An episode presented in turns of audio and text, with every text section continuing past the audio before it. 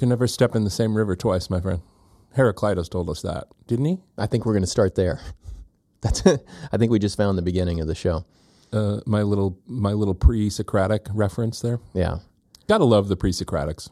So today we're going to talk to Scott Shapiro. Mm. Who Yale. Is not pre-Socratic.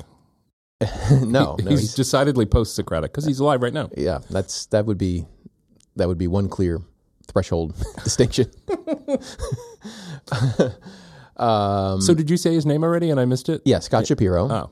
And his paper with David... Plunkett. Yes. Fascinating paper. We'll see how this goes because it is a it is a specialized philosophical paper, but that I think has deep payoff for legal thinkers, but we're going to have to explore yeah. how that how that works. Because the the, the philosophical uh, patch it works is a jurisprudential patch as well as a philosophical patch. Mm-hmm. Um, so there's but it's, a, but it's th- written in a philosophical register rather than a is. traditional jurisprudential register. Oh yeah, you're right. It is. You're, it's that's true. Um, it's but it's neither uh, traditionally legal non-jurisprudential nor traditionally legal jurisprudential. Yeah. It's just not what we do most of the time. It's was, somewhat what you do. I w- well, I was going to say how uh, how we each come to this, but I think I'll save it to, to tell Scott. Okay. oral argument podcast at gmail dot com. That's where you send all of the complaints. Mm, as, as we well know. We didn't get any new complaints, though. Uh, like we didn't get any. We we got another it's true. email. We've got a we've got a big Fed courts email, which raises some interesting questions yeah, and thoughts. We've got some, uh, and next week we are going to do a mailbag. Mm-hmm. Um, oh, I we are. haven't told you that yet, no, but we, we are haven't. next week doing a mailbag, uh, and um, and we will um, we will explore the woodshed. Oh boy, because I'm very familiar with it now. I know all of its decor. Um, so so get your get your comments in, your comments, your complaints, your suggestions, your questions, your frustrations, yes. your your passions, your your deepest desires, all that, and get, get it in soon so that we can talk about it on this week's mailbag. Especially the complaints, um, because if, if you're looking for me, I'm out by I'm out by the woodshed. Any other pre-roll that we need to do? I don't think so. I feel like we're running aground here. oh, not a good. Not a good thing. Should have had breakfast this morning. But, oh, you didn't have breakfast? No, I didn't have breakfast. That's a, you got to start the day right, my friend. You got to have a nutritious meal. I, I agree. I normally do. I just didn't have time. I was up too late. I mean, I think I had coffee too late yesterday because um, I'm teaching this uh, legal theory class. So we're going to health afternoon. corner. We're going to health yeah, corner. Yeah, I mean, yeah. Let's, you know, I don't have any aches and pains, but but boy, yeah. So yeah. I'm, I'm totally counting on. On Scott to uh, to get my blood pumping and to get this get awesome. This, you know, we need to get this show on the road. Absolutely. Uh, I uh, I slept reasonably well last night, but the night before last, I didn't really at all. I woke up at two and I didn't and I couldn't fall back asleep. Really? So, so I, I had got about three hours of sleep. So listeners, if you have sleep issues, I feel like every podcast would, you know, you listen to Merl, uh, Merlin Mann and Dan Benjamin. Uh, I used like, to. Like every few shows is about sleep. I remember that. Yeah. It's good to know that's still true. They're still tilling that field. All right. All right. Let's. This is enough nonsense. Do you think there's enough nonsense? Uh, I guess. I mean, we could talk about. Remember how we used to talk about movies and we just do random stuff until people yelled at us and then we stopped? Yeah. It wasn't s- because people yelled at us that we stopped. But. That's true. Uh, we, st- we, we still do some rando things from now, now and again. Yeah. Well, that'll be back. Okay. Let's, uh, let's get Scott on the horn. Okay. So, Scott, so thank you so much for joining us. Thank, thanks for having me. I've been wanting to have you on the show for a long time because I've been reading your stuff, um, you know, um, since before Legality. I teach a modern American legal theory class here at, at U G A and, and used your um, uh, Hart Dworkin guide oh, right. in that class. And um, so I've been following you for a long time, and, and it's great to finally be able to talk in person. Well, kind of in person. well, well, um, I'm I'm I'm glad... we connected, though it's funny to connect with somebody in a productive way over Twitter. So yeah, that's right. This is yeah. a good thing. If nothing, if Twitter gave us nothing else, it's given us this podcast episode. It, it gives all of us the the opportunity and joy of acting like a jackass. Right? that's yeah, it's so funny. That's exactly. Um, That's exactly what I aspire to be. a ju- ju- jurisprudential jackass. Yeah. yeah, yeah. In a reasonably low stakes environment. Although um, uh, we've mentioned this on the, a few times over the last few episodes. There's this, uh, uh, I can't remember her name now, Hessick? Yeah. Uh, uh, who recommends sort of a, a kind of a, I haven't read it, so I shouldn't characterize it. No, you it. shouldn't characterize it. Why there, don't you characterize it? Because you read it. Well, no, but there's an ongoing back and forth about how how law profs should present themselves on Twitter, and and and more generally, should they stake out political positions? And you know, yeah. eventually we'll do a show about this more in depth. I mean, there are some but, questions there about you know w- responsibility uh, that we have as if we're going to be if we're going to say things in public. Uh, as there's is there a sort of public intellectual responsibility thing to and think contrariwise through? Is their responsibility not to be undue in, like to be, to be falsely moderate? Like, is there responsibility not to do that? Right? I mean, I, this is like I just I'm right. pretty much a say what you think kind of person yeah. for the most part. Yeah, I I I mean, I actually do think about this a lot um, because uh, my Twitter feed is not. Um, Well, it does not possess, possess gravitas. um, you know, it's I, I do I do do the jack jackass thing. Yeah. Um. um and because I think it's fun. Um. I do I do worry sometimes. I mean, I'm I'm very partisan in in my tweets. Um. I don't I don't uh, pretend to be anything, um, but uh, a liberal Democrat. But um, I. think twice about certain kinds of um, jokes, about trying never to make fun of people's appearances or bodies, or using profane language, um, not getting into too much um, mudslinging. Right. Um, uh, b- just because it's it, it isn't um, even for me. It's it's not. It's it's not dignified. Um, Scott, do you think dignity is the right word, or is that? I mean, to me, all of those things. I feel kind of the same way, and I don't hide my my preferences. But all that seems to me to be continuous with the other aspects of our lives. If we aspire to be, you know, a person who has respect for others and is. You know, uh, is generally open, honest, but like humble enough. Yeah, with no. one exception, right? It's it, because I agree that I, you know, Scott, I don't, I don't, I don't, I try not to do the things you just described too. Um, the only one that I feel like is a departure from the way I would be if I were really letting it all hang out is the cussing. um, yeah, right. Yeah, yeah. I, you know, you know, in general, like, um, you know, like. You might be catty in certain ways in private conversations that you feel kind of embarrassed about, but you you you, you you're a bit catty, um, and and you don't you when it's the public you don't want to do that.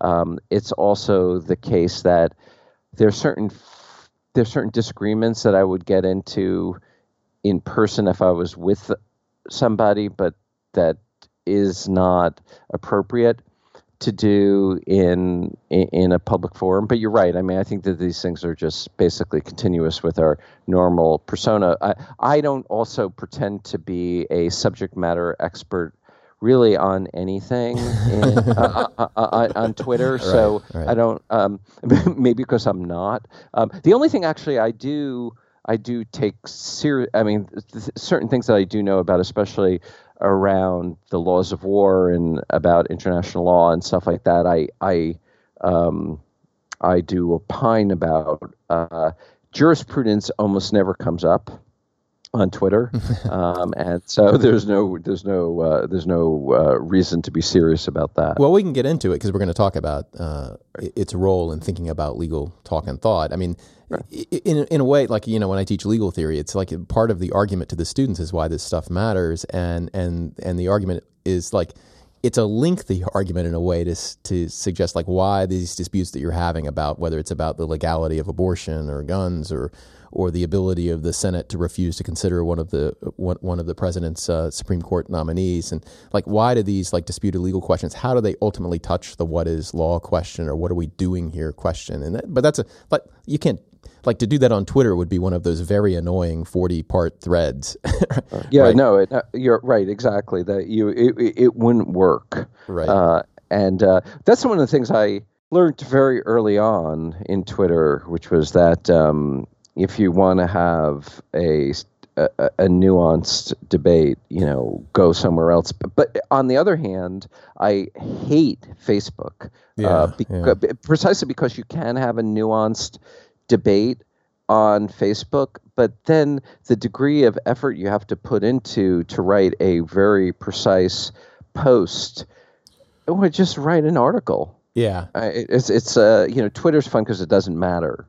Um, when it starts to matter, then you should kind of invest in uh, in real scholarly output, or or, or a blog post. I mean, I, I think. Or that, right, right. Yeah, yes, yeah. Yes, I mean, the yes. key the key is writing something that you like. If you're going to write it carefully, you might as well put it out there for people to see. And I, especially over the course of the election, because I felt very strongly about a certain kind of departure uh, that we've experienced in the last year. I have used my own Facebook to try to talk in in in more general terms than partisan terms about the need for thinking about this election differently, and, I, and you know, I've been kind of depressed that with the with the way that it's worked out, um, uh, and and and I guess too in Facebook it is just casual enough where it's where it kind of feels casual, especially in the comment threads, even if people are being careful.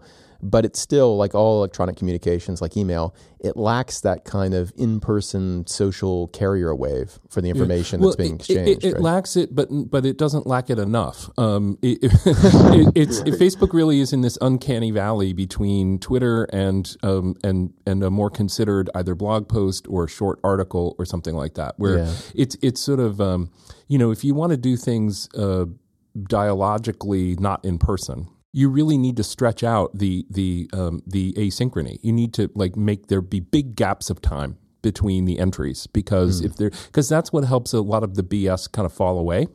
Right. Is when there's a real gap of time, then people tend to focus more on the what what is really important. At mm-hmm. least that's how, sort of how I think about it. Right, right. Um, and so yeah, Facebook, when it's when you're trying to do something a little more serious, it's like not enough time is going to go by before a person feels the urge to sort of say a bunch of stuff.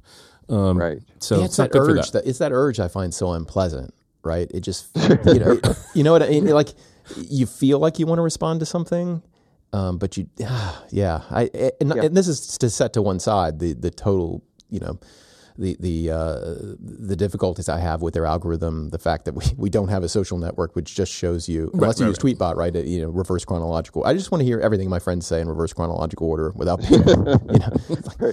I actually, I mean, this, this, this really. I, I mean, I don't know where you want the direction to go to, but I, I actually, this idea of, um, I don't know if maybe this is just idiosyncratic to me, but I have found, having published a scholarly book and published a, well, a, a book that's more public facing, I have found that the issues facing the author are very different. So when you publish something that's public-facing and then gets reviewed in general uh, um, venues that the general educated public reads, there is this desire to respond to criticism. Ah, uh, yeah. Um, um, and and this goes to the dignified thing. So, are you are you talking about your book with Ona Hathaway, The Internationalists? Yes. Okay. Yes. Just want to get that on the record. Yeah. The idea of criticisms hanging out there in the public is, I find, very um, disconcerting. And in that sort of thing doesn't happen really in the scholarly realm, because there are reputational costs to writing a shoddy review. Yeah. And so it has its own self-enforcing mechanism. So if somebody writes a really nasty review, they often look as bad as the object of the review, and so you don't need to respond, whereas in the public sphere you feel like you need to respond because other people may not realize that these are not um, appropriate criticisms, but then you look silly for responding to something in a music magazine. Yeah, it's interesting that you you talk about it from the perspective. Yeah, so as I, I can tell you, I just finished The Internationalists uh, this week, actually. I was listening on audiobook. I also read Legality, but I would never have listened to Legality, mm. right? and, yeah. uh, and, and it's not because I think um, The Internationalists is less serious, but it is like it's it's pitched differently. And yeah. for me, it's like about like, you know, learning a bunch of interesting history and, and kind of feeling the, you know, the, the theme is about like the power of ideas ultimately, yeah. I think, right? And, and And you can you can feel that in a way that you can't really feel your way through Legality, right? Legality is a series of arguments with some very illustrative examples, and and so Um, it, it's interesting because I've thought about, um, you know, if I ever did a review of Legality, it would be a very, you know, it would, I would have, you know, copious notes and kind of thinking through and how that refracts against my own thinking. I've also thought about doing, you know, sometime this year maybe, um, like a like a legal jurisprudential review of David Foster Wallace's The Pale King. So it's interesting, right? Because that book is is experienced kind a little bit more like I experienced The Internationalists, right? I just li- I actually listened to that one too, and it kind of washed over me. But if I'm going to write the review, I'm going to go back and treat it more like I treated reading Legality. You know what I mean? Right. And, yeah. and so, so there, there's there's both well, the way the author you, you live in these norms, you live in these scholarly norms that when you so when you approach a thing that you're you, you have some of that uh, just at, in your hip pocket as well, a way to think and do things. Well, that kind of relates back to the Twitter. Like, I, I don't know if it's because I'm immersed in the norm so much as like I, when I encounter something, I'm thinking like, what do I want to do with this? Like when I read Legality, like I want to understand my own thoughts about jurisprudence better. And reading Legality will, you know, and seeing someone else's mind wrestle with the same questions is going to help me to do that, right? Right. When I read The Internationalists, like I kind of wanted to do, it's like in between actually. I, I kind of wanted to do that as well, but also I'm learning a completely new story, and it's pitched as kind of a story of the uh, of, of this dramatic shift, right? And and you can experience that way, and certainly The Pale King, which is a human drama as well as other things. Right. I mean, it's not just an analytical experience; it's a human experience. Right. So, so, right. so all I'm suggesting yeah, you, is that it's not so much about immersion in norms for me; it's like what my purpose is in encountering it. Mm. But, right, and, and right, and so so or, or like so. Part of the part of the aim of The Internationalists is to entertain, um, whereas that was not any aim of Legality. Um, the aim there was like to try to be as painfully clear as I could, whereas in the in the Internationalists, Ona and I were trying to make people want to read it. Yeah, well, you know, I tell students who, when they write papers that even in academic writing, Um, and maybe especially in academic writing these days, although maybe maybe books like Legality are in a different class, right? Because you, you know, there's a there's an interest people would have in understanding it because you've been working toward that for so long. But but with an ordinary, say, law review article, you know, one way of of of encouraging students to to think deeply about how they write is like that each, maybe not each sentence, but each paragraph is an argument to read the next paragraph rather than to stop and watch mm-hmm. T V. Right? And, right, and, right, right. And, and so right. E- even there, like I think even in the presentation of pure ideas where the purpose, the, where the person's purpose in reading is to, you know, somehow push out the boundaries of one's own knowledge in a very particular academic way, like you still need to entertain. It's just maybe there's a different right. concept of entertainment, yeah. that, like so, to play so with ideas, yeah. I, I think that's exactly right. So this is the thing that um, I have in... Um, issues I have with the law review format, because I actually believe that you really want to still have, even with an academic article, you want there to be suspense. Right. Um, and and the, in the law review format, you're supposed to tell your argument up front, so there's no suspense anymore. And I really, I, I try not to do that. I try not to spell the whole thing out at the beginning. Precisely because you, you, as you said, you really want the uh, article to have a drive to it, so that you you want to, them to read the next paragraph because they want to know what the answer is, and it has to unfold as opposed to, the, you know, here's the um, here's the entire argument in a nutshell, and then I'm going to work it out step by step, and that that's kind of boring.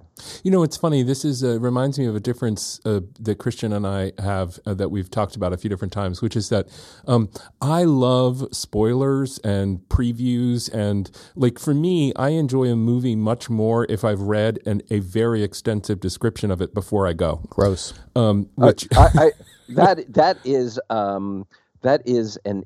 Well, let me just say, an idiosyncratic, highly. This is, here's the funny thing: it's Scott. actually not. It's actually not. It, it, it, there are many. There are. I, I, I won't disagree that, that there are lots and lots of people like the two of you in the world, because I know oh there are. God. But there are also lots of people like me. There, it, it, which is why there's this industry of writing these summaries and writing, because because there are a lot of people who love to do it. They love to experience it in multiple modalities, and doing one before the other is not as important as doing all of them, and it's fun. We, uh, so we we are about to, I think, get into meta inquiry in a big way when we talk about this paper. But I'll just say this: a, a, a way, Scott, of under, of understanding our show and the, you know, the one hundred sixty episodes that we've done is it seems like it's about talking about legal ideas, but really it's just an exploration. It's it's like bringing Joe finally to the, the realization that he is highly, highly idiosyncratic. it's, one, it's one extended argument, and you've just placed your finger on it after only about twenty or thirty minutes. Right. Um, so that, that's great. So this is this podcast is one extended intervention. Yeah, exactly. Right. Exactly. It is very to... inefficient. I mean, we. Yeah, right, right. It's taking one hundred sixty guests, yeah, and probably more to get to to, to, to get uh, to the realization. I guess so. People do not tune in next week um, because we mission accomplished. Christian, you, you, fi- you it, finally... there's a, there's a Synecdoche, New York aspect to this whole thing. Mm, I think. That's but. true. So going back to the point about so, so I mean, I actually I actually like that part of uh, the Law Review article style, the fact that there's road mapping. I think there's too much of it in most pieces, but I think a good dose of it is is fine. Um, although I also see, you know, because e- because even the most analytically precise uh, composition is uh, written for and will be consumed by other, you know, apes, meaning us, right? Um, the, and so and we like stories. Stories is kind of how we do stuff. Right. So even for of something analytical, there needs to be that story. You know, we had an extended discussion with Simon Stern about this in a show. Uh, I forget the episode number. I'll link it up about about legal writing as narrative, mm-hmm, right? And we make, making some of the same points about suspense, I think, in that yeah. show. Do you remember and that? It, I, I, vaguely. And it, it's just, and this is just something I, I think more, I think more now than I used to, that it's sort of stories all the way down. I didn't used to believe that, but I sort of do now. Yeah. So okay, actually, this is something, I, I, I don't know the direction you want this conversation to go in, but it's going to go wherever, wherever it goes, okay, Scott. Okay, That's okay. cool. So I, I, so this is something I have thought so much about. And so, the writing style in The Internationalists is so different than the writing style in Legality.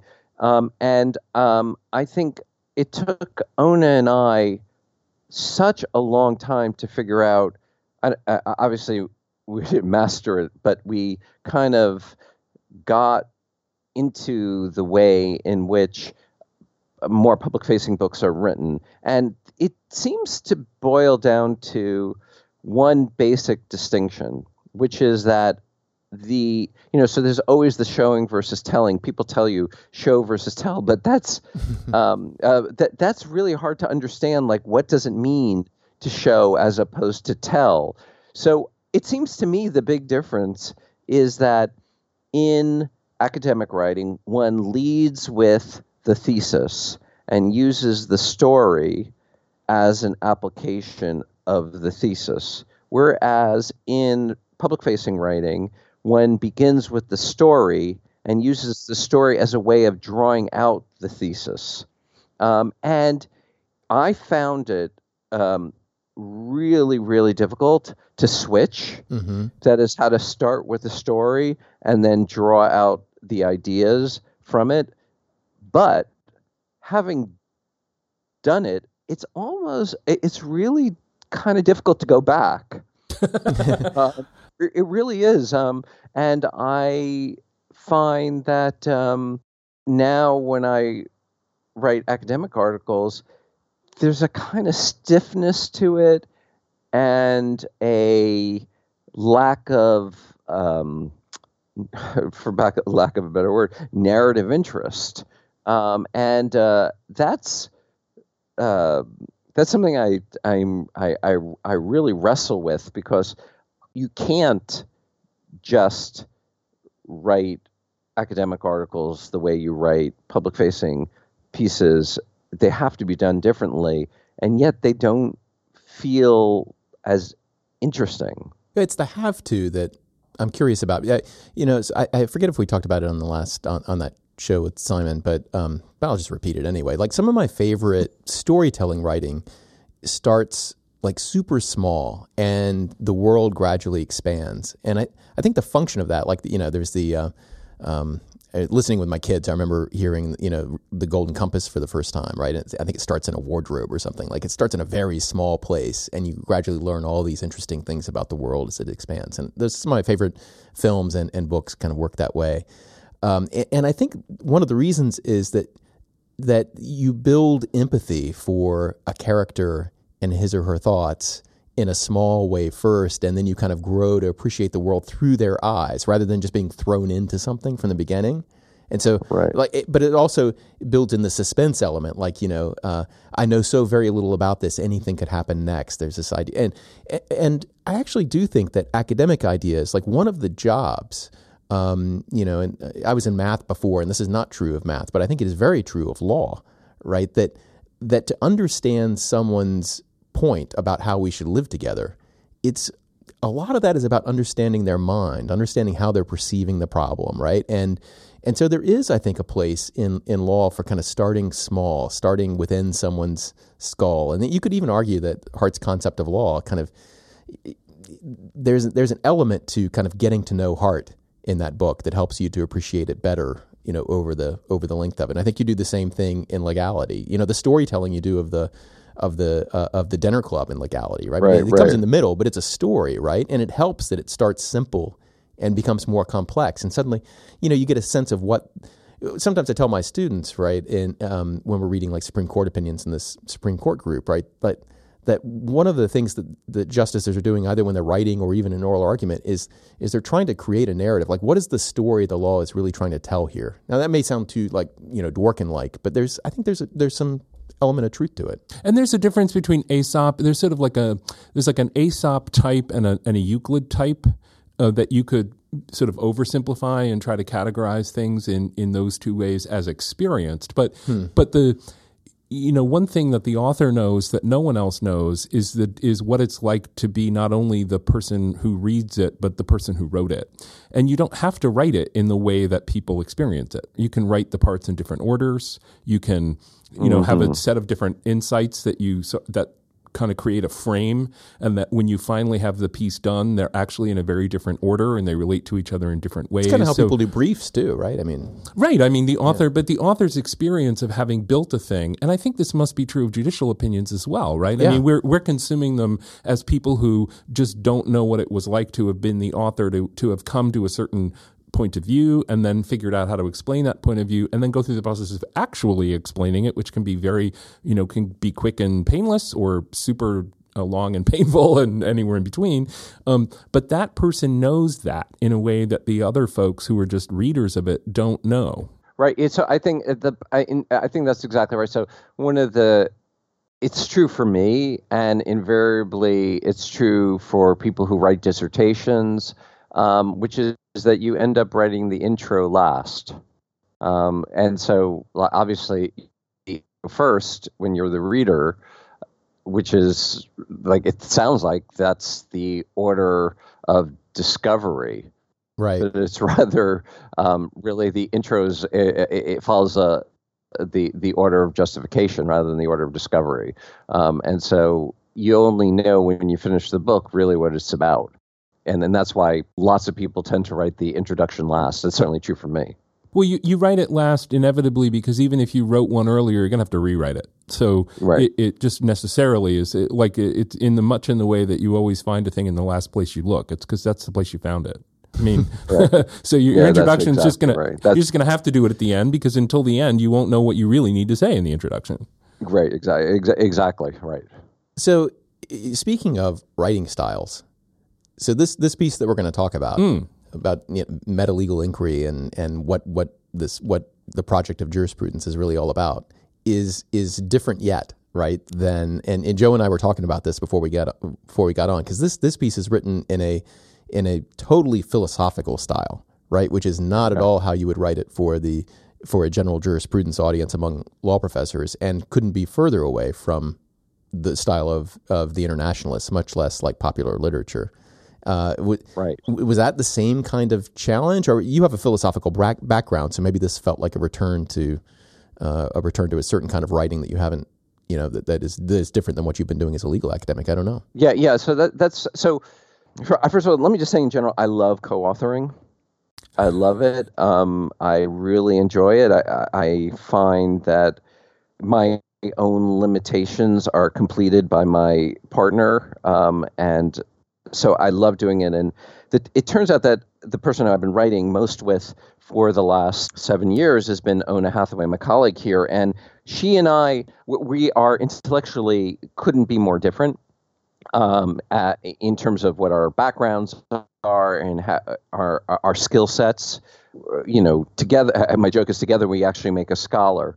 but but but uh, but um, but the the thing is, she and I have the same kind of writing style, and our editor uh, for The Internationalists could never tell which of who wrote what part. Now, when I wrote this article with David Plunkett, um, we have very different writing styles, mm-hmm. um, and um, da- but I, I did a philosophy PhD, and and David's done a philosophy PhD. In fact, David was my student when he did his philosophy PhD. We started this paper if, when he was a first year graduate student um, at Michigan, and we it took us uh, eight years to write. We wrote it over of eight years. Wow! Just because each it just wasn't it just, each iteration wasn't right. It just didn't feel right, and he and I had different tics.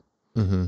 He felt like everything had to be qualified, and I was of the opinion that like you can qualify something to death. And I also thought that the the mistake lots of philosophers make is they think that you can you can fashion an argument that will really respond to every single objection out there, and that makes the writing impossible to read and a real a real chore to read, and that it's better to leave certain things, certain objections unanswered so that the pa- so that the paper is readable. What's really interesting is the fact that we started the paper, David and I started the paper when we, he was a first-year graduate student, and we finished it right when he got tenure from Dartmouth. So this was like the full life cycle. Wow.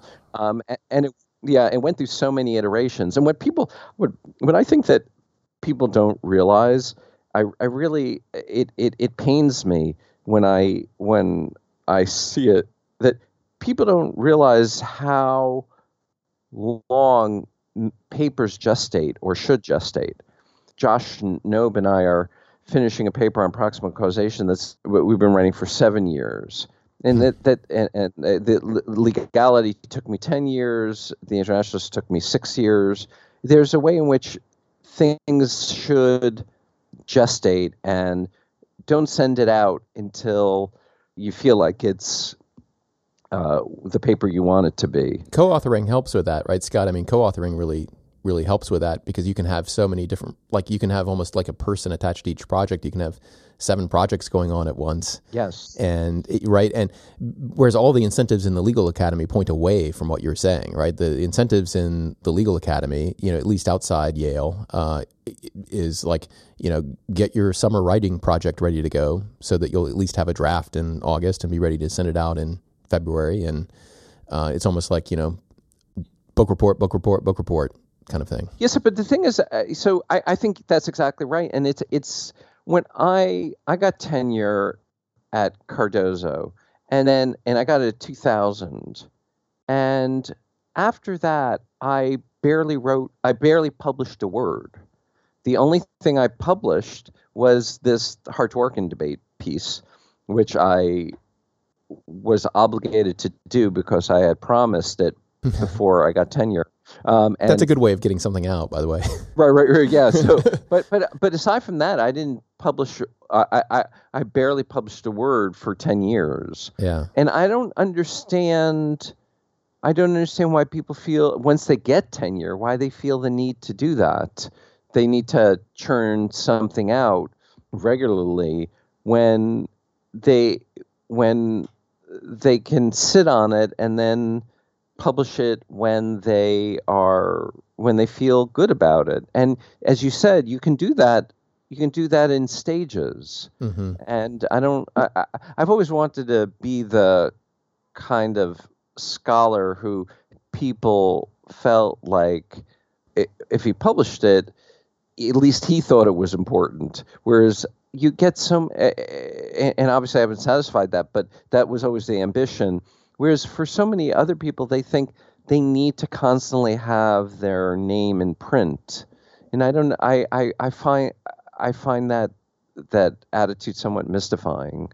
I mean, there is a diverse, I mean, there is value in kind of a diversity of attitudes in the academy about like what to say and when to say it. I mean, I think at least in the legal academy, there's there's some value in it. I, I'm much closer to your view. In fact, I think it would be hilarious if someone wrote a, a satire of like a, a post-tenure review of H L A. Hart. You know, where it's, right? Where it's like it would well, be short. It would like not, produ- you know, uh, it could be much more productive. You know, great book, but you yeah. know, well, right, right, right, right, right. But what's the next? What's the next project? What's the next and, project? yeah, yeah. They we're worried about the trajectory, right. yeah, exactly. And it's a mix of internal. I mean, each person is is sort of a mix of their internal assessments and their internal desires, and then the incentive structures that they're experiencing in whatever particular institutional environment they find themselves, and different institutions make different choices about that.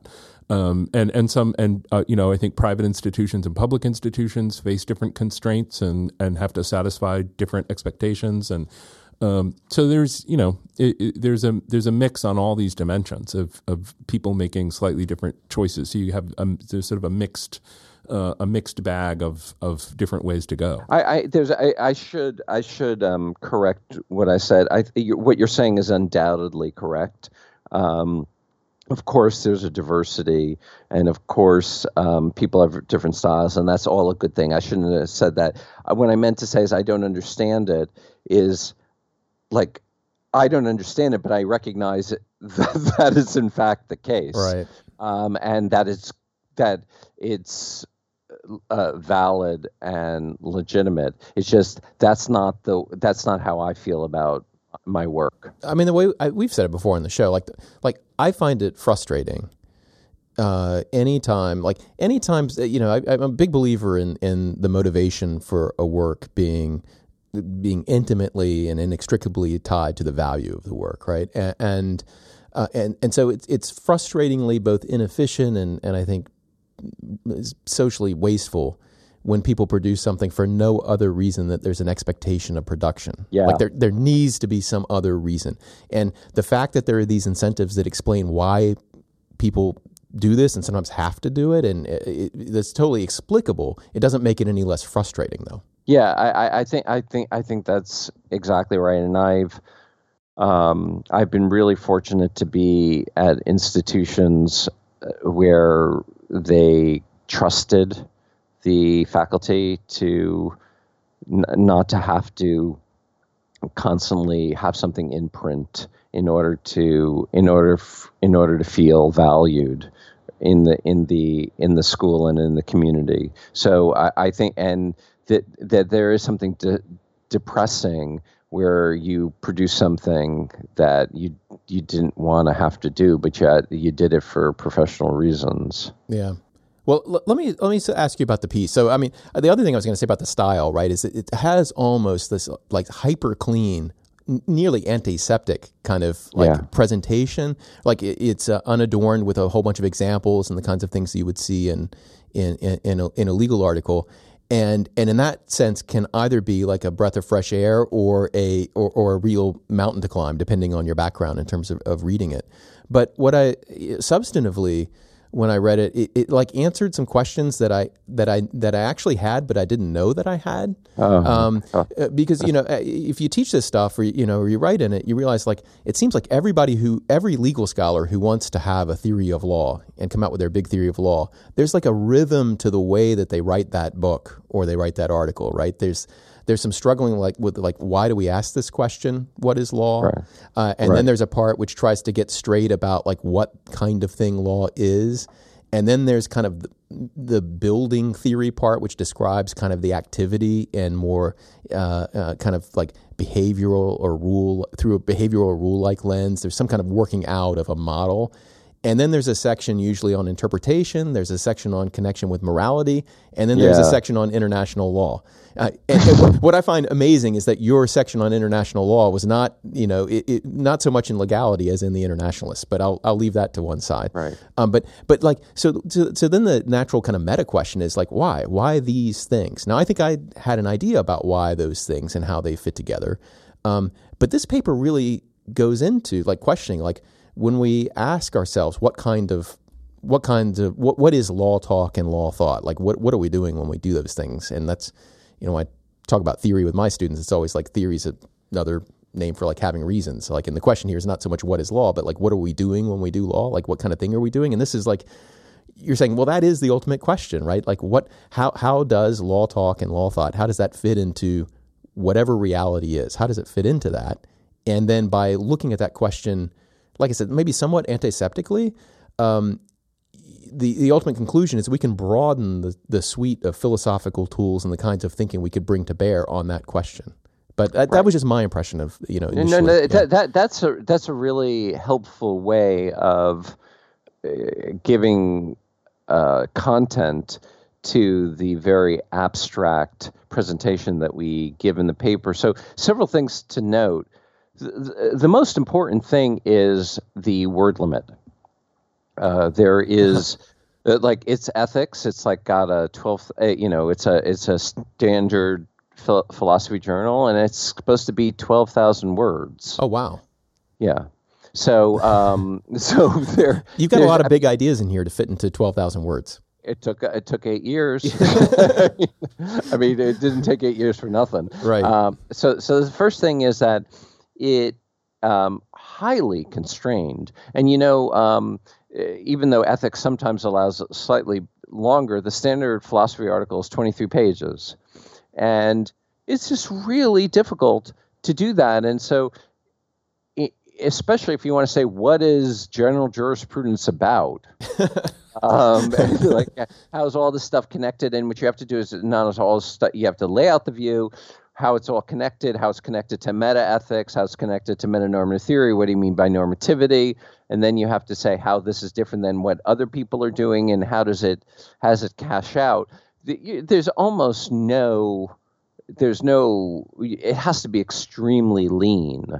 That is, there's no fat that's, that that's, you're, you're going to be able to put uh, in, in such a paper, which makes responding to referee comments all the more difficult because mm. you know you can't you can't really expand the paper um, that much, and you also don't want to qualify things too much because then you can't. You also that just takes up space. So we're constantly thinking about what sentences to get rid of um, and how to how to make the presentation really lean.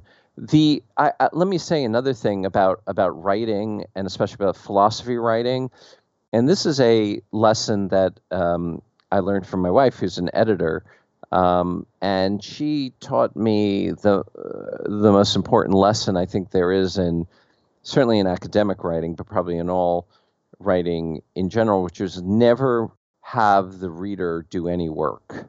Always spell it out. So they, if the reader has to pause to try to figure out exactly a either what you meant or how what you said in one sentence leads to the next, if there's any cognition going on, uh, then you're you're in trouble. So everything should be spelled out so that the whole thing flows, and so that the reader is not left wondering. How, exactly. Okay, I, I guess I see how this is related to that, but how exactly is it? It's a little bit like being thrown into the trunk of a car, getting out at the destination and saying, I know that we got from A to B, but like, I'll be damned if I know how we got there. Right, I know. I know I could probably figure it out, um, uh, but nothing should be left as an exercise for the reader. Even if, even if all it would take the reader is three seconds to figure it out, those three seconds ruins the reading experience, and it, and it makes things unclear. And so even if you want to have something super lean, you also want it to be spelled out so much that the reader can read it through. Read through. It's much harder to do it on in a philosophy article that's very abstract. But that's that is I that's always been my goal. Well, it, it certainly presumes a background, right? I mean, I, I like the, someone who is uh, only familiar with the legal literature who reads this piece is going to, I have to say, going to be engaging in a lot of cognition, right? They're going to, because there are a lot of terms that they don't know. And the, right. so, and why you would follow one argument with another, like, I think that's totally like, um, uh, uh, like it's, if you're a philosopher, it makes complete sense why you would do it this way, but if you're not, it, it doesn't. And and given that I write in an area that kind of straddles both, but I'm not a trained philosopher, it's like like I could kind of see both sides of it. Right. Yeah. So so so that's right. So the the key thing is your reader. that is like who's re- who's reading ethics. Right. So the, so it was very much we wanted to publish it in a in a straight philosophy journal. People who are interested in metaethics and might become interested in jurisprudence if only they saw the connection. Mm. So, you know, so that was that was the the idea was not to talk to the legal philosophers, but really to talk to the moral philosophers and the the people who work on metaethics and try to say, see, we're working on much of the same problems you're working on. And that was the that that was the aim. But you could write it. You could write an equivalent paper that had the same arguments, but written in a different register. That that had where the conclusion, you know, uh, of the same arguments is, hey, legal, you know, legal philosophers, you should uh, consider philosophy of mind and these other areas rather than just metaphysics, right? I mean, th- there, there's more to it, and here's here's kind of philosophical license to look more broadly when you want to talk about law at the meta level. No, that's that's exactly right, but it would never get published in the law. It, it just wouldn't. Yeah. I mean, you know, it just wouldn't get published in um, in a law review. Well, see, Scott, now you're learning why I am not so savvy about like uh, my choice of writing topics, because it sounds it sounds great to me. I would write that article and it'd be like, ah, oh, no one's published it. Oh well. I, my my my my entire career has been like trying to figure out who's interested in what. Mm. Um, and I have spent, I, I, I have spent an enormous amount of time trying to figure that out, um, for different, for different audiences. I, when I was, um, going on the market, uh, when I was a wee lad, um, I remember Jules Coleman saying to me, nobody has ever gotten a job doing jurisprudence. and, um, and so he was like, you should do something in family law, you should do something in criminal law, substantive uh, areas that I taught in. And frankly, I just wasn't interested in writing in those topics, though I found them interesting. I, di- I didn't find them gripping in the way that I found jurisprudence. And so I, I just wrote in jurisprudence. But having done that, I had to be kind of savvy um, or try to be savvy a- a- in terms of picking my topics that would be interesting enough to law professors that they would give me a job. But it inevitably means that the you know that's maybe why the book and other things like you. So much of the general jurisprudence article, I don't say so much, but but there at least is a chunk of it which has to justify itself in a way that, like, if you wrote a con law article. Um, not to disparage con law articles, there can be great and, and not so great con law articles, but you could you could certainly publish one that simply took a position on same-sex marriage using kind of a, a different kind of rhetorical argumentative structure, right? And you wouldn't have to sit there and justify like why this why this is a contribution. I mean, it inevitably is in the contrib- in the in the introduction. You know, this is a new way of doing blah blah blah. But it seems to me jurisprudence have a have a have a tougher road to hoe in terms of justification. Oh, yeah. Oh, absolutely. I mean, it is it is.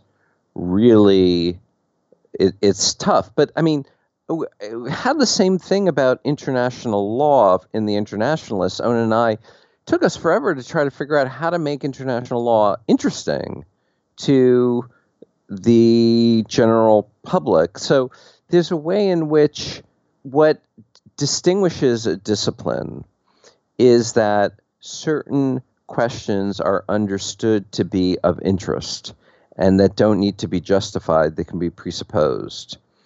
But when you are writing outside the discipline or the subfield, you have this huge burden to justify what you're doing. And so jurisprudence, when you're writing to legal to uh, to legal academics, you have to justify why that's interesting. If you're writing about jur- uh, jurisprudence to metaethicists, you have to explain why that's interesting. If you're writing about international law to non-lawyers, you have to justify why that's interesting. The easiest thing to do, and it's funny because for some reason I don't do that. Um, I, I, now that I'm talking about it, I, I'm like in this constant, uh, desperate attempt to try to convince people that certain things are interesting, um, rather than just helping myself to the fact that my audience finds it interesting. So, so let me let me um, shift uh, the direction a little bit in terms of the, the paper and what it accomplishes. Since Are you going to talk about the paper now? I, I might. Um, well, I just want to let Scott know that normally,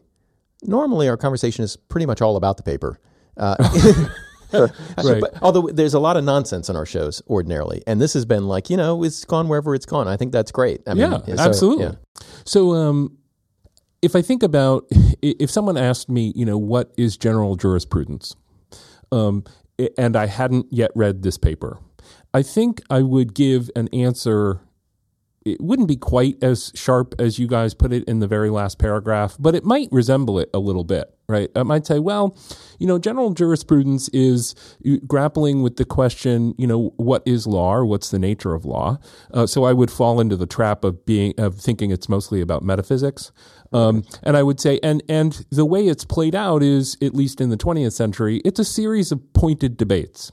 So if if you read um, in sort of a, a serial dialogue form, if you sort of, you know, there'll be this thing called the Hart-Fuller debate, and there'll be this thing called the Hart-Dworkin debate, and there'll be this thing called the X Y debate, and, you know, Raz will be in there, and you'll come up with a, one or two other names, right? And you'll and you'll feel like you basically, you know, it's not the whole field, but it's a lot of the field. And it would certainly teach you the moves that are being made and the the basic contours of the conversations that are being had. And so back to Christian's point about if you're going to write your theory of law, it would have those chapters about these various things, right? Interpretation, mm-hmm. blah, blah, blah. And, and in that context, you could sort of map the, the debates and the portions of the debates that kind of fed into that. So that would be one way to talk about.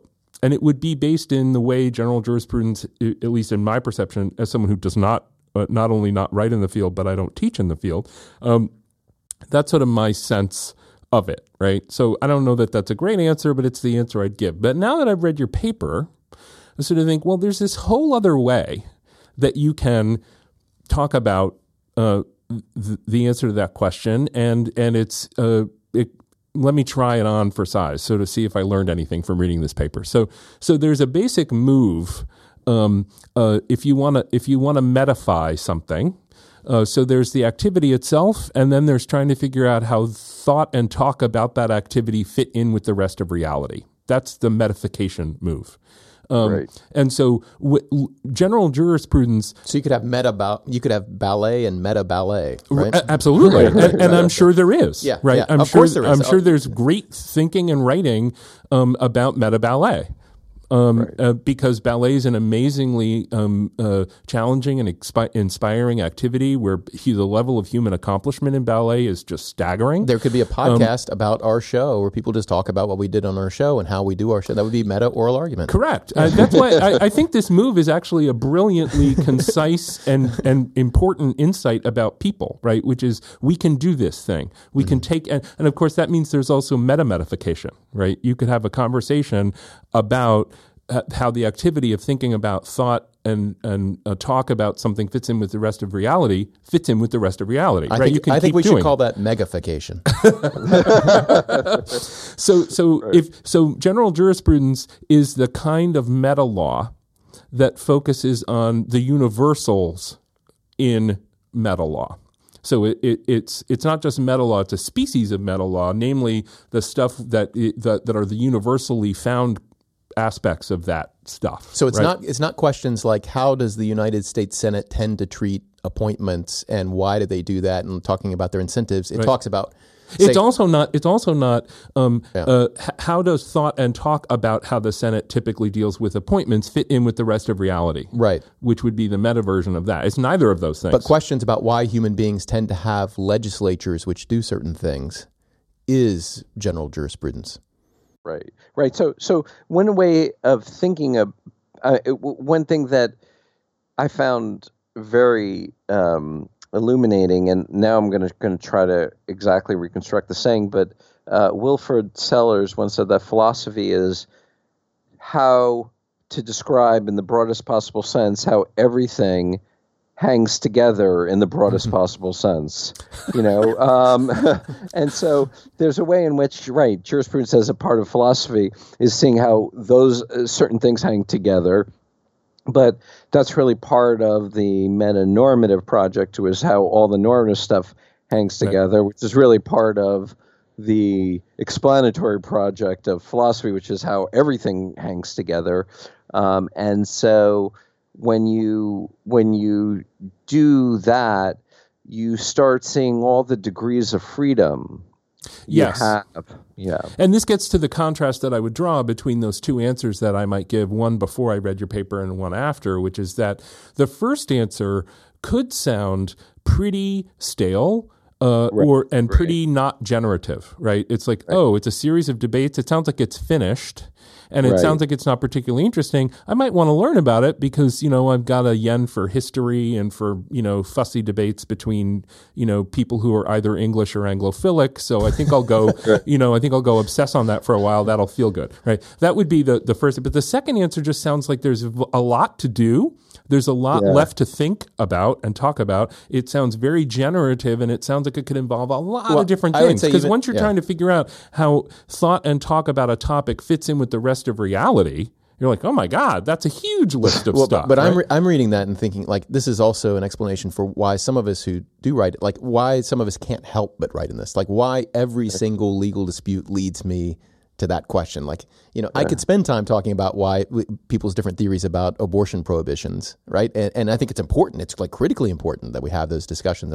But like, if I really think about like why, how people disagree, you know, the fora in which they disagree, what is the source of that? Like, I'm inevitably pushed to these questions, to the question about right. like, w- why do people talk about law and think about law in the ways that they do? Yeah. So, so, so, um, let me, Let me um, just say, hey, I, I thought what you both said was, I thought, really helpful, um, and um, I found really interesting this I, that I, and I think it really captures something that I have felt about the practice of jurisprudence lately, but also um, what David Plunkett would say to me routinely, because David's a meta-ethicist. Um, moral philosopher who also is an excellent legal philosopher, but he comes from the meta-ethics um, tradition. And what he said to me was that there's like a huge shame uh, that jurisprudence is always presented historically, you know, that there and and through these Anglophilic, uh, Anglophone philosophers with the occasional Kelson um, thrown in, that, you know, first there was Austin, then there was Hart, and then there was Dworkin, and then there was Raz, and then there was, you know, a, as if it's just a series of authors having the this very kind of limited debate rather than this big question about how all this stuff fits together. And so I think that that's a extremely um, important, but this gets... Can I get it edgy? Please do. Okay, okay, okay. So there's a way in which I think jurisprudence, much more in the U K, especially at Oxford, and um, kind of more like Oxbridge as opposed to more of the London schools, where jurisprudence has become a heritage industry. It has become something where we discuss the great men who have come before, and basically we're curating the debates to make sure people know what's really important to read, and that they make sure that they don't make mistakes about what these great men have said. And there's really nothing more that's left to be done. I mean, there's little things. There's like applying it to E U law. There's some stuff do- going on, you know, uh, hard Dworkin and Raz didn't really say very much about tort law. So it's like we could talk about tort law.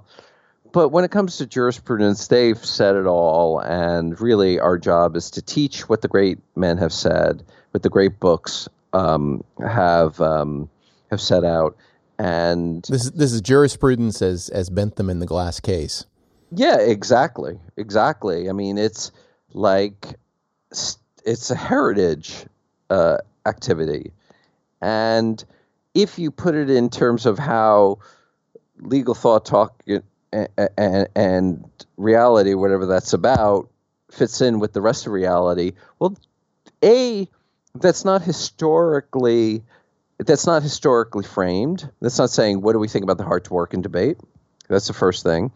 Number two, it's it's specified in a philosophical way, which can which is continuous the w- with the way that other philosophers think about their own subject.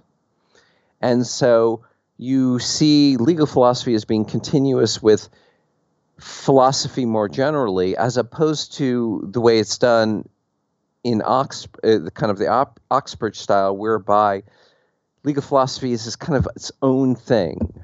And the the David Plunkett really helped me appreciate the need to characterize the activity of journal jurisprudence in a much more open, less historical, and more philosophically friendly way.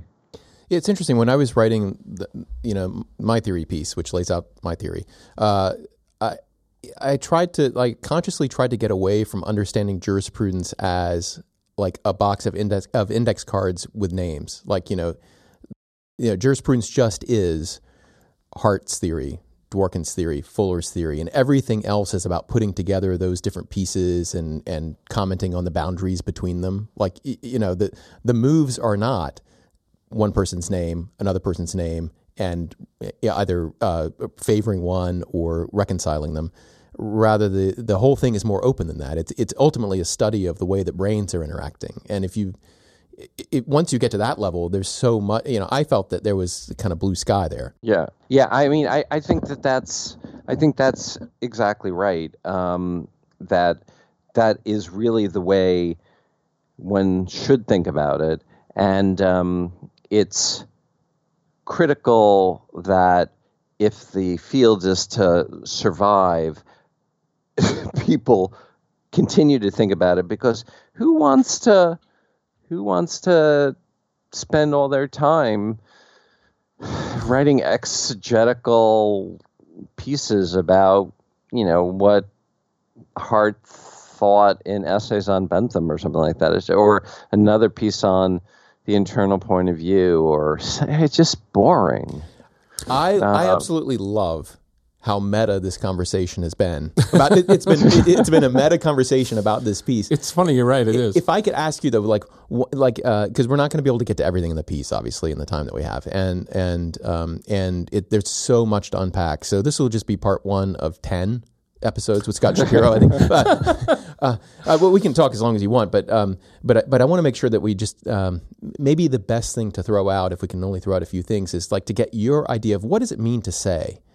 Uh, or what does it mean to you to say that we are trying to figure out how talk and thought about law fits into reality? That's a phrase that appears over and over again through the piece, not just about law, but also ethics and the other meta inquiries, like and normative it, things yeah, generally. Yeah. yeah, what does it mean to to for for thought and talk to fit into reality? Yeah, I mean, so it, it, the you think, well, there are these things called legal facts, and gosh, how do they fit in with reality?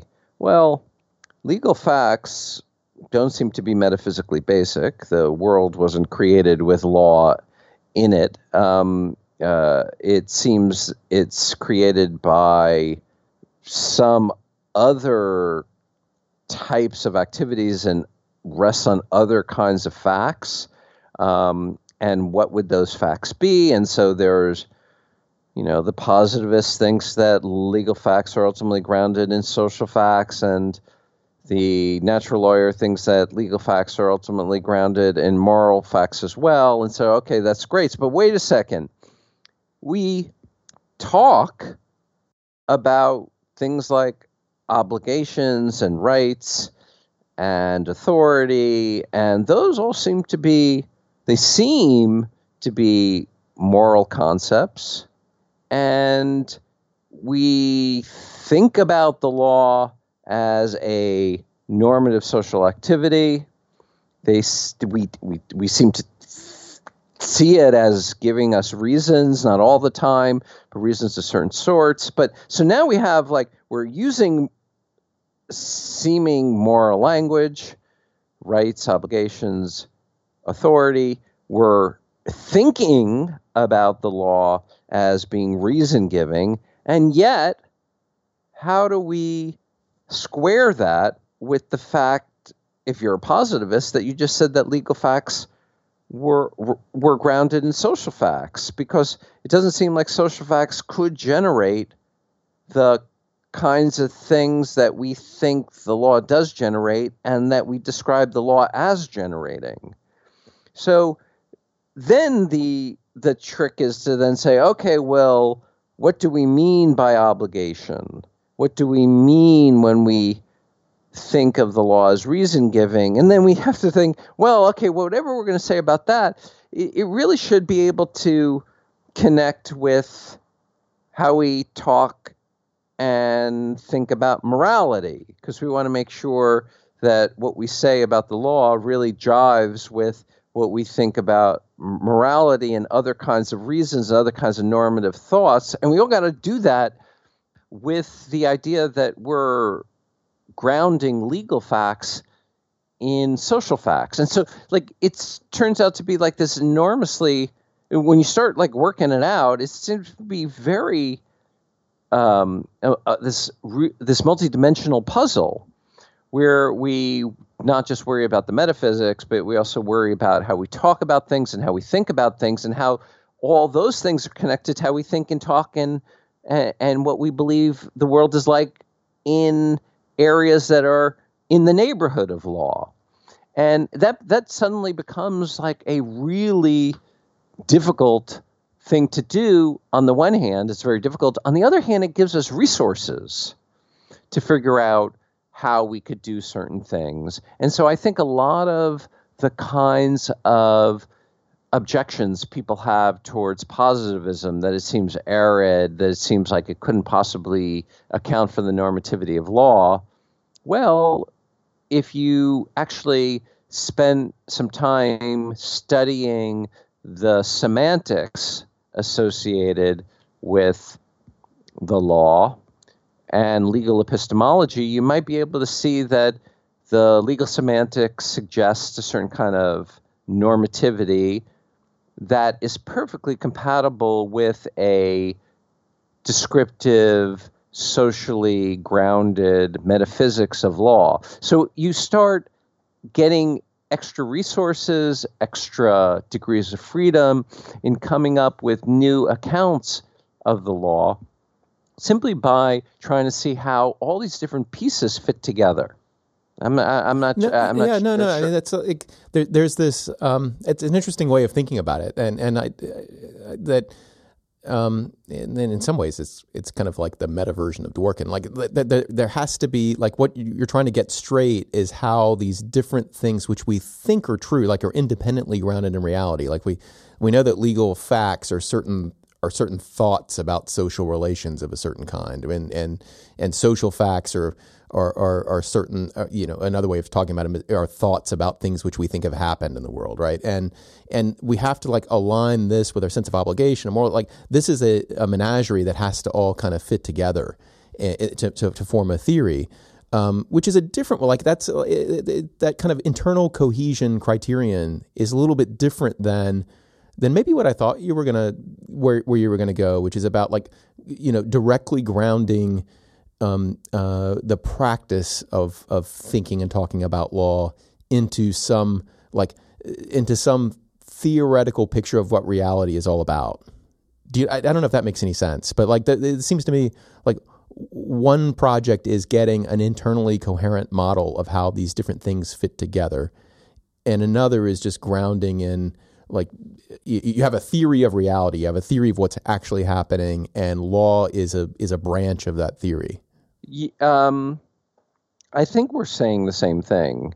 Um, I and do too. I think that what you're what you're pointing to is that the this this idea of coherence. That is, things need to fit together. And the goal of the legal theorist is to show how everything fits together. And that is on the one hand, enormously difficult, but on the other hand, it's enormously freeing because, A, there's lots of things, there are lots of resources, but also there are lots of puzzle, there are lots of different puzzles that people will have about how things fit together. And so there's no, there's no end to jurisprudence.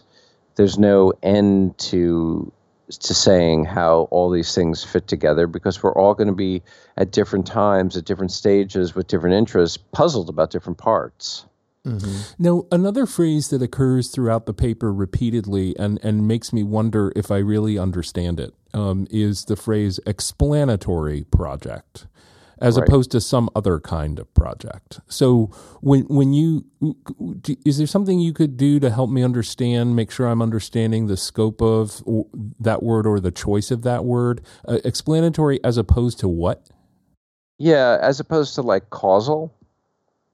So I'm not trying to I'm not trying to explain how legal systems, um, why certain laws are made, and why judges decide the way that they do. I want to give an explanatory account in the kind of constitutive, in the sense of a constitutive ex- explanation, meaning what would it mean to say that the judge was deciding the case? What would it mean to say that legal facts are non-ultimate and that they're grounded in other facts? What would it mean to say that these rules impose legal obligations? And how does that fit with the idea that sometimes the law can be unjust? So it's a, it's an attempt to give what they call constitutive explanations as opposed to causal explanations. So there is sort of a coherentism that's implied in that, right? Yes, yes, absolutely. Though the coherentism isn't one which, um, so the, the, sometimes people mean by coherentism that your theory is correct if it coheres. Yeah, and I wasn't, imp- I, I yeah, didn't yeah, mean to right, suggest right. that, nor did I mean to suggest that this is sort of a, you know, the bed of Procrustes where you guys are chopping people's feet off or something like that right. in, in, in the in the vain hope of reaching something not otherwise reachable, but simply that, um, you know, it, in uh, I, I that was that was really helpful, that it's not causal, um, right? Which not, in a not. in a way could be more kind of um, more fundamentally psychological. Uh, uh, what you mean, causal? The causal thing? Yeah, the ca- causal ones. Yeah, the causal ones might tend to lead you in directions that have more to do with um, biology and psychology. Right. Oh yeah, absolutely. I mean, that's they, they the the sociologists, the psychologists, the biologists. They're the ones who should be uh, anthropologists, um, maybe economists.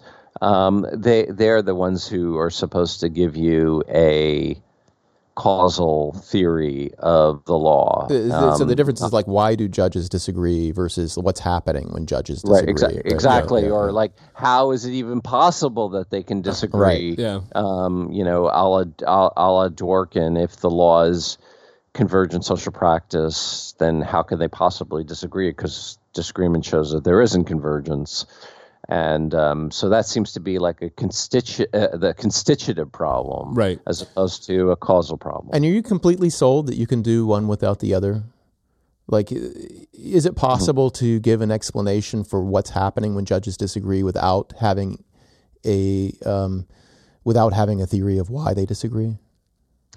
Um, so that's such a hard question, because in some sense, You, you you can't do jurisprudence unless you really know how legal theory works. I mean, I'm sorry, how legal practice yeah, works. Yeah, right, right. Right. Um, but that's at the level of, like, um, to understand, that's like to understand the practice, the thing you're explaining. So you have to know the explanandum before you can give the explanans. You have to know the phenomenon you're trying to explain before you can explain it. But the the you don't really have to know the things that anybody uh, who uh, anything more than anybody who was a normal participant in the practice would know. That is, you don't have to you don't have to have access to elaborate data sets and, and the results of regressions and the like in order to do it. But like it's it's it's uh, probably impossible to do it unless you know what it is that you're theorizing. And I do think that being a lawyer and being in a law school helps a great deal in the attempt to engage in theory. So I think that so many of the great legal theorists uh, the past century and a half, you know, have been lawyers and have uh, at least some legal training. It's a little bit like, you know, if you were interested in meta aesthetics, it would probably would help to surround yourself with architects and artists and and um, and people who, you know, work oh, in, right. work in producing beauty, right? Or, I mean, or maybe even be such a person. Yeah, yeah, absolutely. Right. Or philosophy, philosophy of physics is a, for a perfect example. Yeah, I mean, yeah. It's like, I, I don't know how you do philosophy of physics if you don't know physics. um, well, you know, but the, the distinction I had in my mind was not like, like I can totally get that you could have an account of the way that legal, uh, of, of what is happening when, when legal disagreement occurs without having a knowledge of, say, the um, um, the the precedent, the particular precedent in a particular disagreement. Like, you don't need that kind of ground level data, but it seemed to me that you did need an account of what is what it is that is causing one person to announce words, and for those words to be perceived as contradictory to the to the thoughts and words of another, right? Like that that, and whether you think of that as psychological or you have some other theory for that, it seems to me that, that those are the things that are intimately connected, rather than, yeah. l- like you said, like any particular data set of of the substance of a particular agreement. No, absolutely, because because the what you just described are the facts that go into a constitutive explanation. You know, about like what, you know, the what does it mean for them to be disagreeing? What are they disagreeing about? Um, the only way you're going to know that is if you're going to know the shape of those kinds of disagreements and the kinds of resources, not only that they make reference to, but the, if you will, the internal point of view. What is it that other participants think uh, think is an admissible Uh, way of expressing the debate? So, for example, if you were, if if the originalist says, "I think that the Constitution ought to be interpreted according to the original understanding because the Bible says so," you know, that that's just not going to count as a reason because it doesn't connect in the right way with legal practice, and that is something that you kind of need to know about the practice in order to know that that's unacceptable, because the fact that the Bible said that is a is an acceptable response in other types of systems. Yeah, it, it's not, it's not a justification within the relevant community. And you yes. can do and you can have all of that conversation without having a causal account of yes. of, of those of those activities, um, absolutely, either past or, or present activities. Um, absolutely. So, so one, I do want to do one thing. Um, bef- to again, to like Christian, I want to make sure one uh, something gets said before we before we run out of time, whenever that occurs. Um, and that is, um, uh, you know, uh, I, I want to stick up a little bit for the for a, a project of curation or heritage, um, that that. Um, Which, shocking! Which, shocking! I'm which, totally shocked by this. Which doesn't mean that. Which doesn't mean that everyone wants to do it. Uh, didn't that, Didn't I tell you the show was about a meta show about Joe? Yeah, Joe yeah. Psychology. It doesn't mean that everyone wants to do it. It doesn't mean that everyone needs to do it. Um, but I think it is a good that it is done. Um, at least if it's done in a spirit of recognition that it it is it is surely not the most important thing happening. Right. Um, Uh, but but um, you know, so so if you approach the the heritage or the curation project in the in, in sort of with the spirit that, you know, heritage is going to make the future possible in a way that's better than it would be without it, um, I think that's that's cool, um, because um, you know what it means is simply that um, conversations have been had, thoughts have been thought, and uh, if for no other reason than to avoid certain sorts of past mistakes or to get a little bit further ahead than you would otherwise be if you hadn't known that these things occurred already and that you can learn from them, uh, I think that's, you know, that's good, right? It's, it's like, you know, uh, curation can facilitate progress. Um, it doesn't mean progress is impossible without uh, without curation, not at all.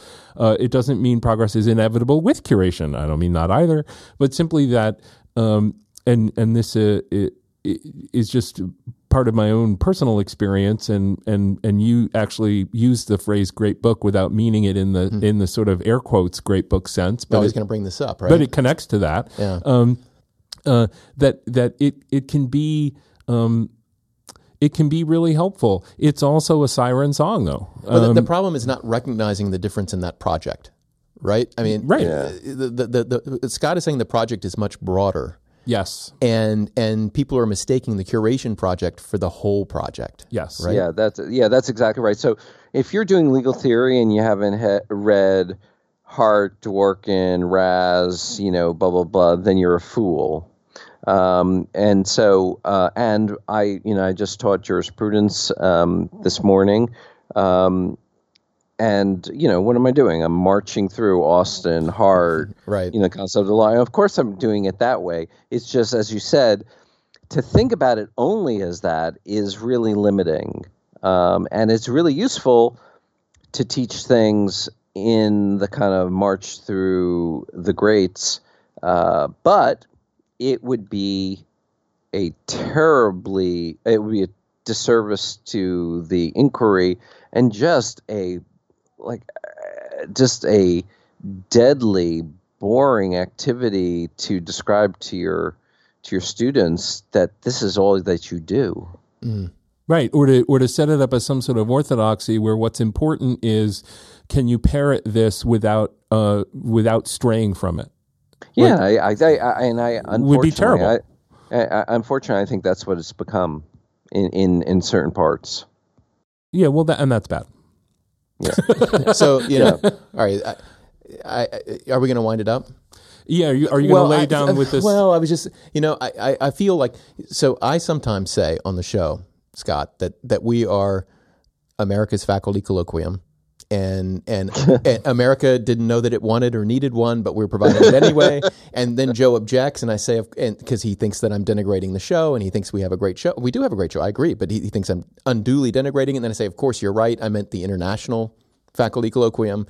And uh, uh, but but the point is that normally, you know, normally it is like we have the paper. It, it's like a, a re, you know, I think a really good faculty colloquium because it's more conversational than than people who have prepared their questions and all of this, right? So, right. Uh, um, so the only thing that I feel bad about today is that we didn't give you the American faculty colloquium full experience because, you know, because we had so many things to talk about and you were such game for like, let's just talk about what we're interested in, which is yeah. kind of what we do on the show anyway.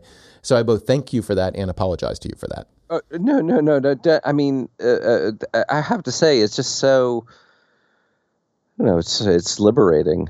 Um, and to be able to, just, you know, to, yeah. a, to, you know, have an interesting conversation. Um, and also I, I have to say, I, I was just thinking, you know, like these podcasts, um, you know, people listen to them for different things. And like when I was when I was young, I would have loved to hear like what, you know, kind of more senior people thought about writing and about what they do and stuff like that. So I was just kind of imagining like what I would have wanted to hear Um, when I was when I when I was much younger, um, and so that's that's that. But anyway, I I, I I get I get raked over the coals every second of the day. So so um, to for you to have spared me about thirty minutes of that, um, I, I, I is is is, is appreciated. But you know there. there There's another time, you yeah. know, if you ever if you ever want me back on the show. Okay, so uh, next week uh, we'll have you. No, but you know, it's I, I I can't let that go because I I I I, I so imp, you know empathize with that, sympathize I guess with that comment because it uh, I can't think of the number of occasions where as a graduate student and then as as a law student you would read something by like an eminent scholar or uh, and, and it would present one way in the book. And then you would hear them talk about it and you're like, ah, now I get it. And it's not yeah. just that there would be different examples. There's something about like having people converse about a thing. Maybe this is the, the you know, this is accounts for some of the success of the Platonic dialogue. It's as unconversant as they sometimes are, mm. right? That, like, there's something about it that you just perceive it differently. And right. uh, so I totally agree with that. Like, you know, hearing about someone's work, hearing someone describe their work at a meta level uh, sometimes helps you to understand it more deeply. And if David were here, we would have heard probably some some uh, different observations and different, we'd have yet another understanding. And then yeah. there'd also be not just David, but there'd be David and Scott interacting. And you could think of that as another entity, actually, um, the thing that exists when only they are together talking. Um, so, yeah, we, we, you know, you get those levels that you can't that you can't get from the page. And before we right. let you go, I, I can't, you know, I, I feel like it would be, um, uh, it would, it wouldn't be proper for me to extract a commitment on, uh, uh, uh, from you on Ona's behalf to come in and talk about the Internationalists with us. But at some future date, it would be great to talk about the Internationalists. You know, that, that, that, that would be great. I'd love that. Yeah, I would love that. I just have to read it first, which I haven't yet. So. Okay. It's amazing. It's a quick read. Yeah, it's a, it, it. It was it was it was designed to be a quick read. Yeah, so it's not nearly as painful as Legality. Thanks a bunch, Scott. This has been really okay. really fun. Appreciate it. Okay. Okay. Thank you so much. I really enjoyed that.